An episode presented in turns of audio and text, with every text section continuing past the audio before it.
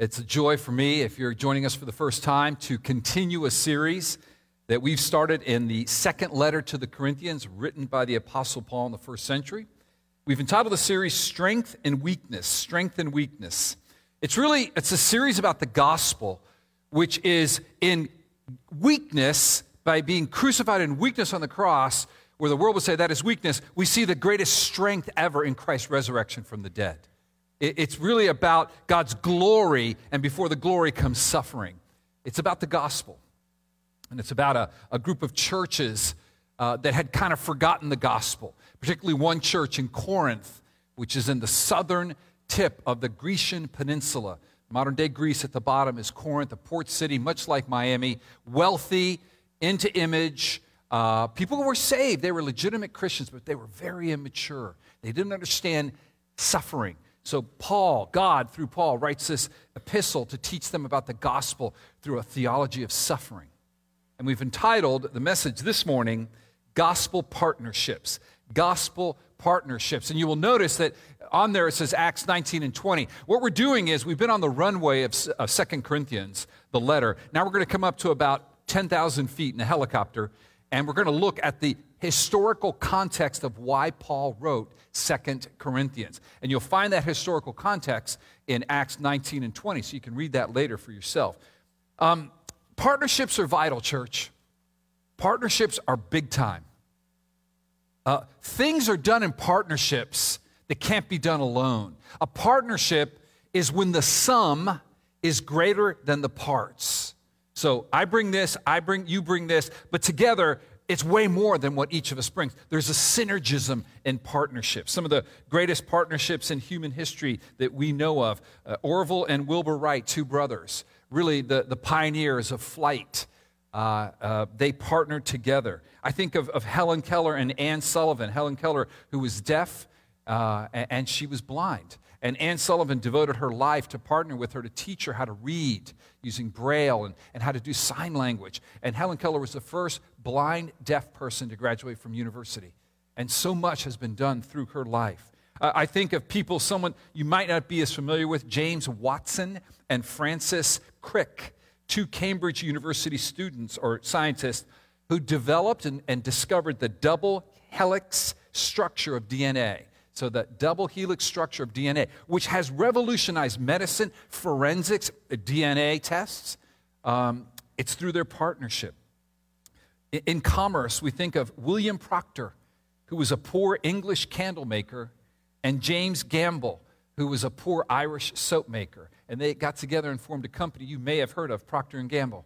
I think probably all of us use their products even today. And finally, in the area of technology, Many of you know the Steve Jobs and Steve, Wozniak, who partnered together, often tumultuously, uh, to develop Apple computers. Uh, I'm grateful for Apple computers.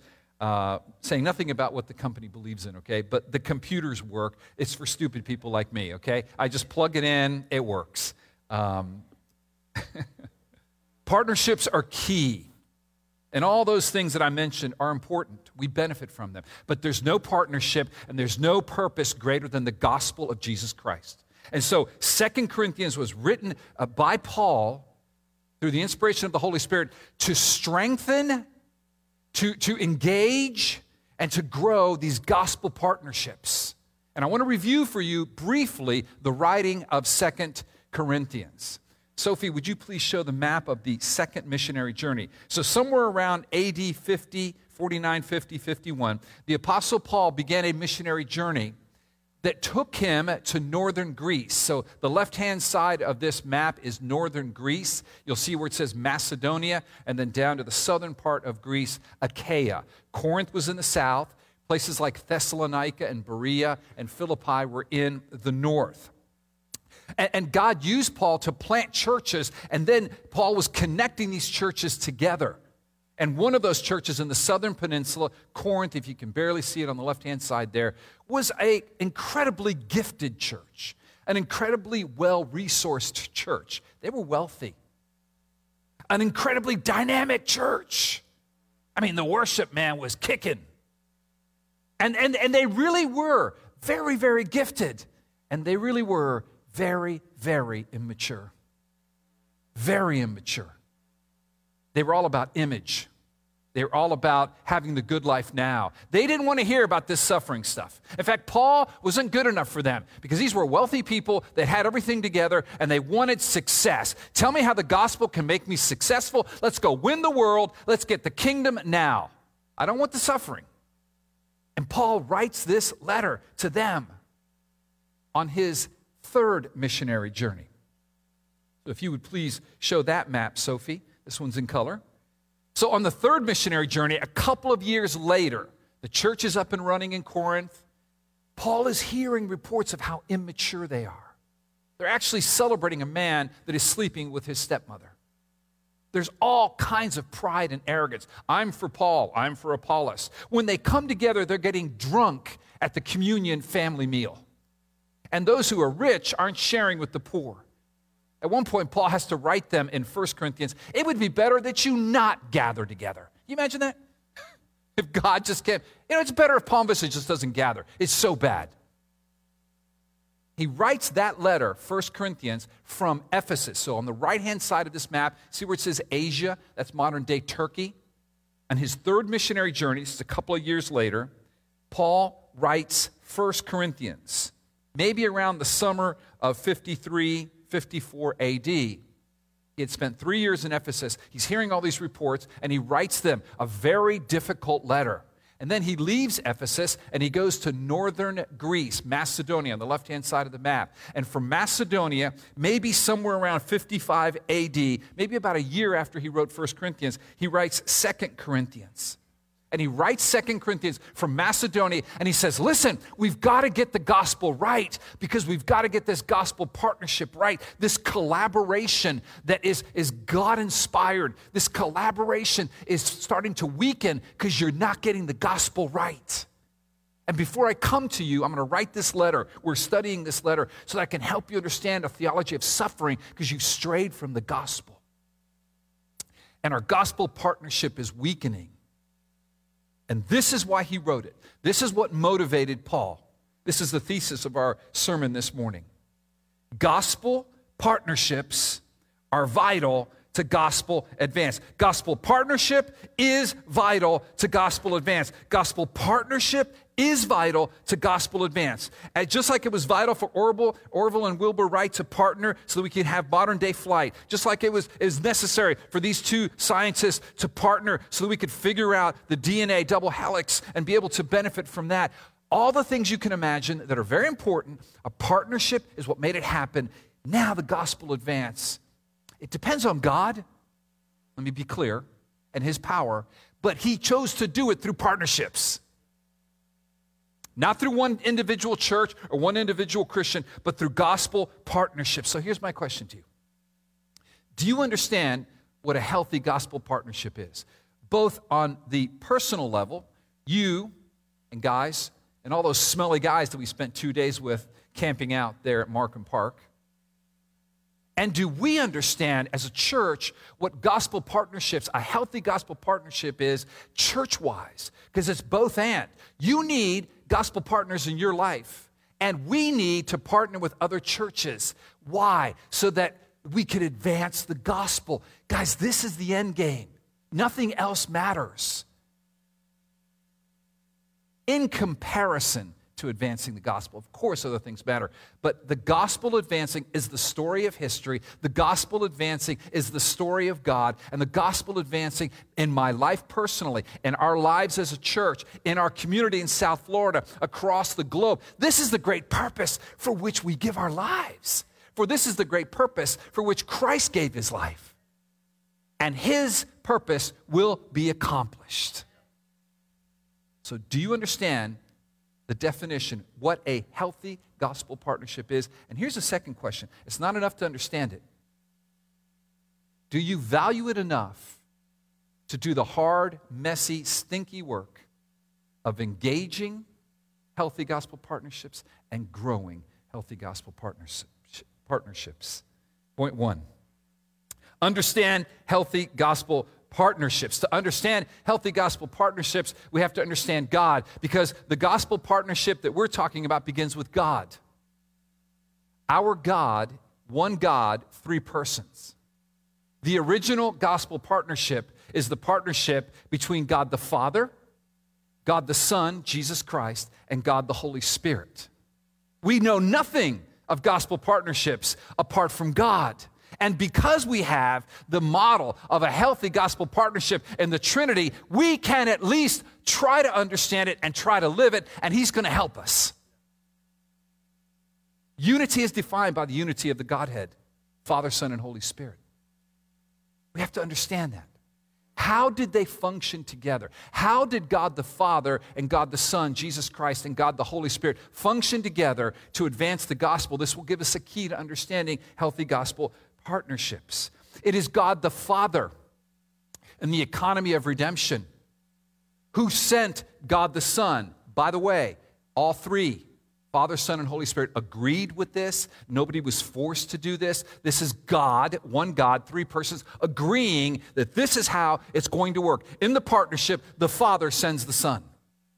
It is Jesus Christ, the eternal Son of God, who was incarnated, who came as a man, fully God, fully man. And he suffered that moment. He took the escalator from the glories of heaven to the hell of earth and said, I'm jumping in there to experience that suffering without sinning, to obey my Father, to be what mankind could not be, failed to be. I'm going to pass the test in the garden. I just read it in Luke, the Luke account of the temptation in the wilderness, that Adam failed. And then that suffering, which is over a lifetime of obedience and a lifetime of saying yes to God and no to sin, never sinning, and then it's going to culminate by going to the cross and suffering as no person has ever suffered. The Father pouring out the wrath that we deserve on the Son, the humiliation of being crucified, the humiliation of being beaten beyond recognition, the agony physically of six hours on a cross. He suffered. Suffered on the cross. But then he rose from the dead three days later. Jesus Christ rose from the dead, defeated sin and death, and he ascended into heaven. Now, catch this. Here's where the partnership you got to get this. The Father and the Son then send the Holy Spirit. It is the Holy Spirit who dwells within us, Christian. It is the Holy Spirit who, who glorifies the work of Christ. Christ did the work on this earth. The Holy Spirit then comes and reveals that work. It is the Holy Spirit, Christian, who makes your dead heart alive. You were dead in your trespasses and sin. It is the Holy Spirit who makes you alive. Praise God. It is the Holy Spirit that reveals to you your sin. It's called conviction. He regenerates your dead heart. He reveals your sin with conviction. And then He gives you the faith to repent and believe. That's the work of the Holy Spirit. This is a great partnership. The Holy Spirit fills us, saves us based on the work of Christ by the will of the Father. And then He empowers you. It's the Spirit that's in you right now. It's the Spirit that is working in us as a church to mature us, that we might look more like Jesus. It's the work of the Holy Spirit. This is, this is a healthy gospel partnership. Let me read a quote for you on the screen. As the triune God, Father, Son, and Holy Spirit work together to advance the gospel, so healthy gospel partnerships are formed by people and churches working together to advance the gospel. See, summary gospel partnerships, healthy gospel partnerships are rooted in the gospel.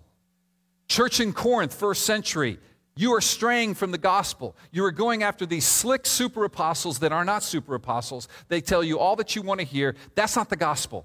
Let me call you back to the gospel and let me call you back to me because they were rejecting Paul since they rejected the gospel. So that we can re engage these healthy gospel partnerships that are rooted in the gospel, not in the personality of this person, not in I want to get rich now schemes, but it's rooted in the gospel. And at the core of it is the suffering of Christ. Remember, we were on the runway last couple of weeks. What did Paul say to the Corinthians? You want the comfort of Christ, the resurrection? Then you must embrace the suffering of Christ, the cross.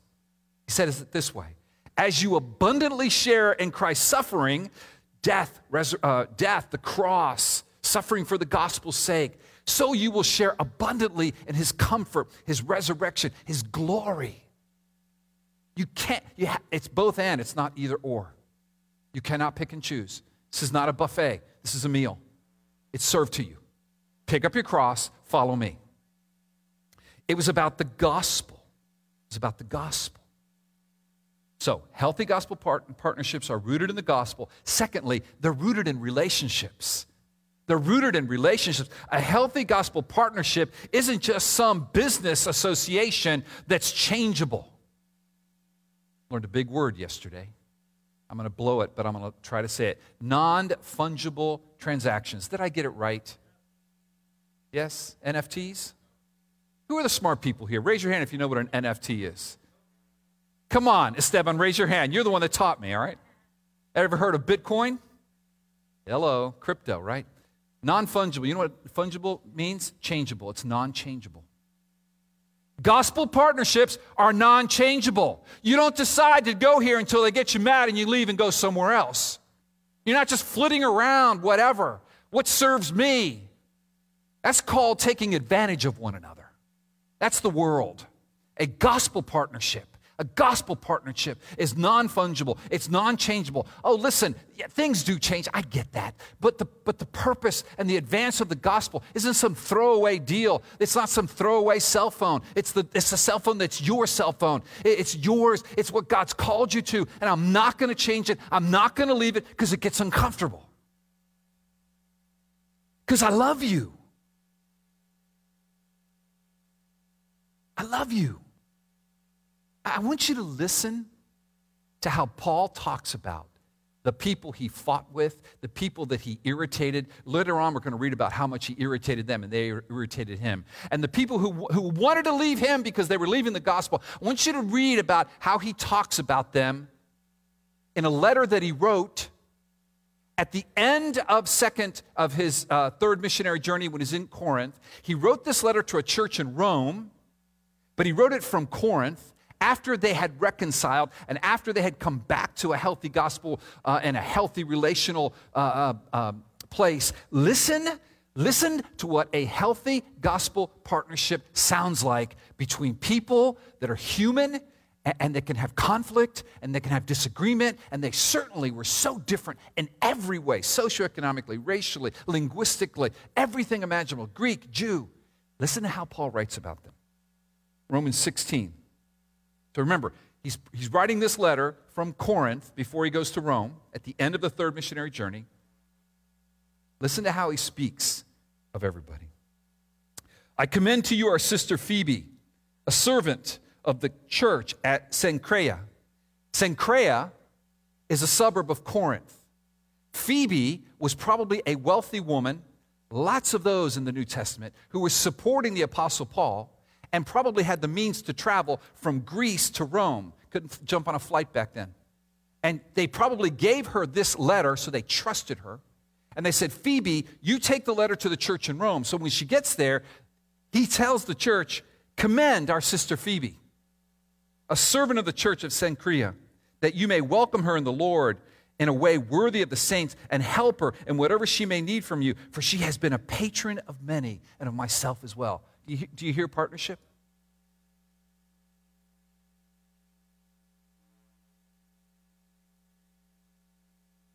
Greet Pisca, Prisca, and Aquila, my fellow workers in Christ Jesus, who risked their necks for my life. Who risked their necks for my life. To whom not only I give thanks, but all the churches of the Gentiles give thanks as well. Greet also the church in their house. Greet my beloved Epaphratus, my beloved, who was the first convert to Christ in Asia. First convert to Christ in Asia. How many converts did Paul see? How many churches did Paul plant? How many people did Paul interact with? And he remembers this guy. And he's just not a number, he's just not padding his stats. He's just not someone to tithe to the church so Paul can get rich. Greet Mary. So glad for Mary. Can't all their names be as easy as Mary? Greet Mary, who has worked hard for you, has worked hard for you, has worked hard for you. How did he know that? Because work, she's working right alongside Paul.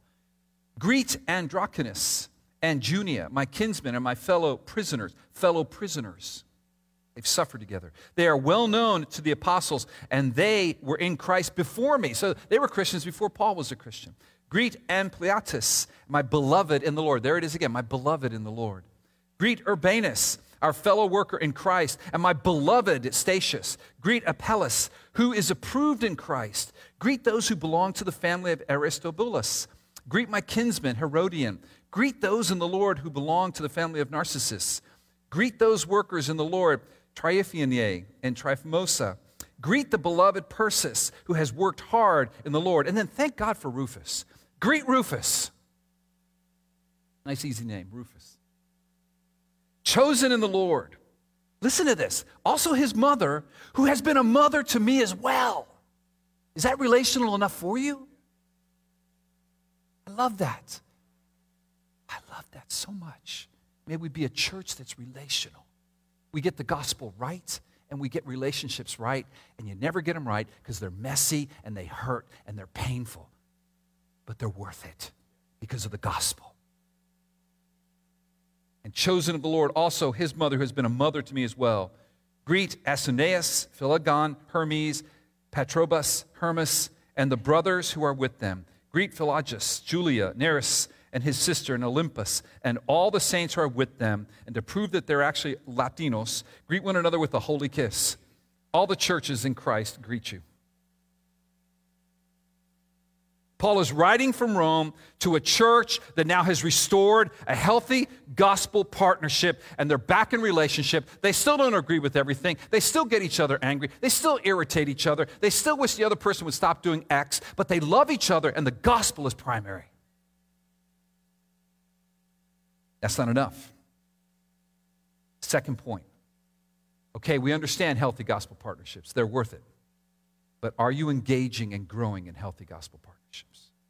Are you engaging and growing in healthy gospel partnerships? Point two, engage and grow in healthy gospel partnerships. It takes faith to grow and engage a healthy gospel partnership because they're painful, because we're painful, because we have edges, we have thorns, we have, we have pricklies on us. And as God is pruning us and, and, and making us into the image of Christ, we're going to hurt each other, we're going to poke each other in the eye, metaphorically speaking. We're going to say and do things that offend one another. And God is saying, listen, be patient with one another. We studied that yesterday uh, at, at the men's retreat. It was the last session that Sergio led us in. All the one another's. Be patient with one another. Bear with one another. Shouldn't be too hard since God was patient and bore with us, right? But it still can be. Listen to the pain of these gospel partnerships that Paul was willing to press through. 2 Corinthians 2, we're going to preach this passage in a little more detail in a, in a few weeks. But 2 Corinthians 2, 1 to 4. Listen to the words pain and affliction and tears. Remember, Paul's writing this from northern Greece, Macedonia. He doesn't yet know if Corinth is going to stay in the partnership. They're rejecting the gospel, so they're rejecting Paul in the favor for these slick new super apostles that aren't apostles at all with false gospels. He doesn't know, so he's writing them with courage and the anointing of the Holy Spirit. But listen to how he writes to them. For I made up my mind not to make another painful visit to you.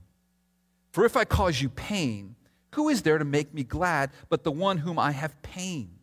And I wrote as I did, so that when I came, I might not suffer pain from those who should have made me rejoice. They were getting the gospel wrong, and he had to talk about it to them.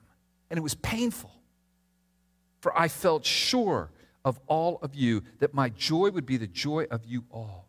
For I wrote you, I wrote to you out of much affliction and anguish of heart. Listen to this, and with many tears, not to cause you pain, but to let you know that the abundant to let you know the abundant love that I have for you. God loved us when we were yet sinners. Christ died for us. We were yet his enemies. He gave his life for us. And he calls us to love and give our lives for those, even those who are enemies. Just read that in my quiet time this morning. Luke 6, 26. He is kind and merciful to the ungrateful and the evil, me. So he calls us to do the same. And if we're to do it to that person, how much more to our brother and sister in Christ, or your spouse, or your children? Fill in the blank.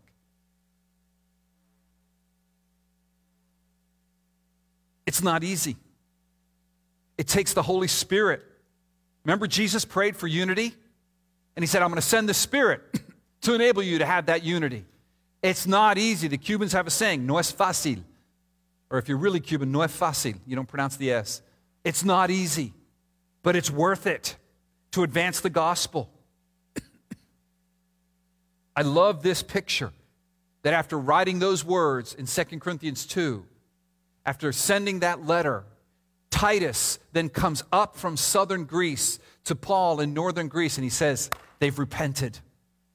They, they understood that they were straying from the gospel. They saw these false super apostles for who they are. And Paul, they want you to come down. And Paul came down.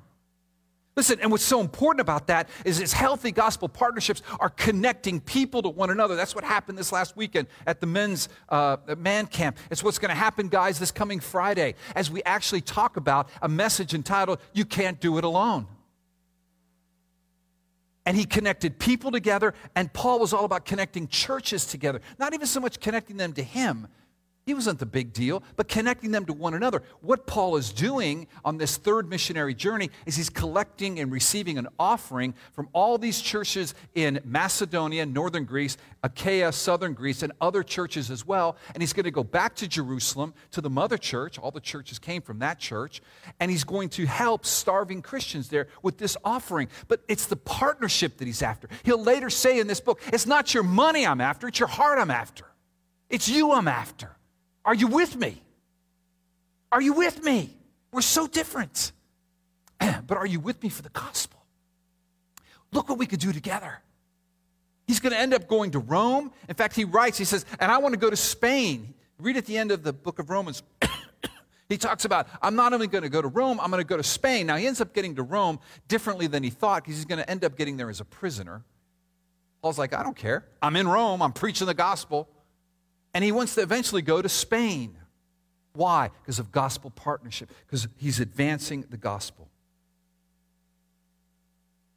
So here's the, here's the application. Here's the appeal as the worship team comes up to join me. Church, are you, do you have faith to engage or re engage healthy gospel partnerships? Some of us have had some not so great experiences with gospel partnerships, either personally or as a church. Are, are, are you willing to grow or regrow healthy gospel partnerships? There's a lot of ways that we do that here. I'll let the Lord speak to you how you might do that. It's as, it's as simple as picking up the phone and saying, I'm going to call this person once every two weeks. I wonder how she's doing. I don't see her as much. I'm going to get her number. I'm going to send her a text. Ask permission. Hey, can we chat? And it could just be not super invasive. It can go as far or as, as shallow, not shallow, but as, as deep as that person wants. Okay? Uh, but I think it also moves to other churches for us as a church, as a church body. We're engaging in gospel partnerships with churches in South Florida. You, you know some of them. David preached at one, Grace Church, a couple of months ago or a month or so ago. Uh, Providence Road. There's other churches that, that we're, we're in these gospel partnerships together, right? And then I think, church, that it's very important that we as a church consider a gospel partnership where we might land as a church. This is where those of you with some history at Palm Vista uh, know what I'm talking about back in the day. Um, but, but God's beginning to speak to us for the sake of advancing the gospel. What might God be speaking to us about a gospel partnership as a church and a network of churches? Uh, in one sense, uh, the Lord kind of started that informally over a year and a half ago uh, when our own Corey Smidgen went from being um, a staff elder at Palm Vista to a non staff elder because he took on a full time position as the director of international ministries for Great Commission Collective. And uh, it's been a great experience for him and for us. We've benefited from it. And then the president of the Great Commission Collective, who is a, a close personal friend of many of us, we've known Dave Harvey for some of us over 20, almost 25 years. Is, it came and preached to us in January the 19th. Some of us had some conversations uh, with him. Uh, and then some of our folks are going to be going to the Great Commission Collective's LEAD conference, which is just a conference for pastors, elders, and really leaders in the church, all kinds of leaders in the church, next week in San Antonio, Texas. So please be praying for them. Uh, David will be leading that group that's going, and there are several that are going with him. And then, church, next Sunday, John Samvura, a, a Rwandan pastor, is going to be preaching at this pulpit right here. John and his church, they're the ones that cared for our dear Corey for three weeks when Corey got COVID in Rwanda and was very sick. And they, they ministered to Corey, they fed him every, every day. Um, and he's going to come preach for us. What a man of God. Listen, Rwanda, I told Corey, you know what I knew about Rwanda is the horrible genocide that occurred there. Hotel Rwanda, I think, is a movie uh, that, that I watched that was just horrific. But guess what? There's more to Rwanda than just genocide. There's the gospel of Jesus Christ. And there's men like John Samvura who is preaching the gospel and living the gospel to that country and to countries around there and raising up church planters. I want to hear from that guy. Can't wait. Can't wait. Can't wait. One of the things we want to talk to you about tonight in a little more detail is the whole GCC piece. So tune in tonight. And as the worship team comes on up, and, and Ben, I'm thinking, let your kingdom come. That, I think. All right, so here's the appeal the appeal appeal. we must understand, engage, and grow in healthy gospel partnerships. Some of us pulled back from that, me, and say, you know, let's just float around in this non partnership world, you know? just like, let me heal a little bit here. And I think God is gracious and He's not mad at us for that, church, but I think He's calling us to take a step forward. For some of you, that's personally. I mean, personally, I've not backed off of gospel partnerships. Praise God. Um, but I think as a church, He's calling us to, to, to understand for you, it may be personal, to engage, for you, it may be personal. I think for us, it's also corporate as a church. And then to grow, not just be static, but to grow in those gospel partnerships, healthy gospel partnerships, rooted in the gospel, not in your opinion or my opinion about things, but the gospel. And, and rooted in relationships. That's the call. That's where we're going. Let me pray for that. And then Ben's going to lead us in this song, Let Your Kingdom Come. Lord, I pray for healthy gospel partnerships across this region of South Florida. It's a notorious place where it's difficult to build partnerships because we can be given to images everything. Who's got the latest what and how do they look? We, there, can, there can tend to be a little bit of a competitive edge that's not good. So forgive us as pastors when we pull back from partnerships because if it doesn't benefit my church, I don't know if I want to do it. That's immaturity. That's Corinth. Lord, forgive us for that. Maybe be mature locally in the churches that we partner with for the gospel. Lord, I pray personally that there would be some in the church right now that have just sort of pulled back from relationships. You know, I got kind of got hurt, kind of got burned. I don't know if I want to pursue these things. They're just not worth it. Lord, gently draw them to you and help them have the understanding that gospel partnerships are vital for gospel advance in our lives personally as we grow in Christ in our community as we share that gospel and live that gospel. And give us wisdom as a church, Lord, to know where you're leading us in a healthy gospel partnership with a network. Lord, we thank you for this now. May your kingdom come. This is the prayer you taught us to pray. Let your kingdom come and your will be done, Lord. Pray this now in Jesus' name. Amen. Let's stand and let's sing that prayer, shall we?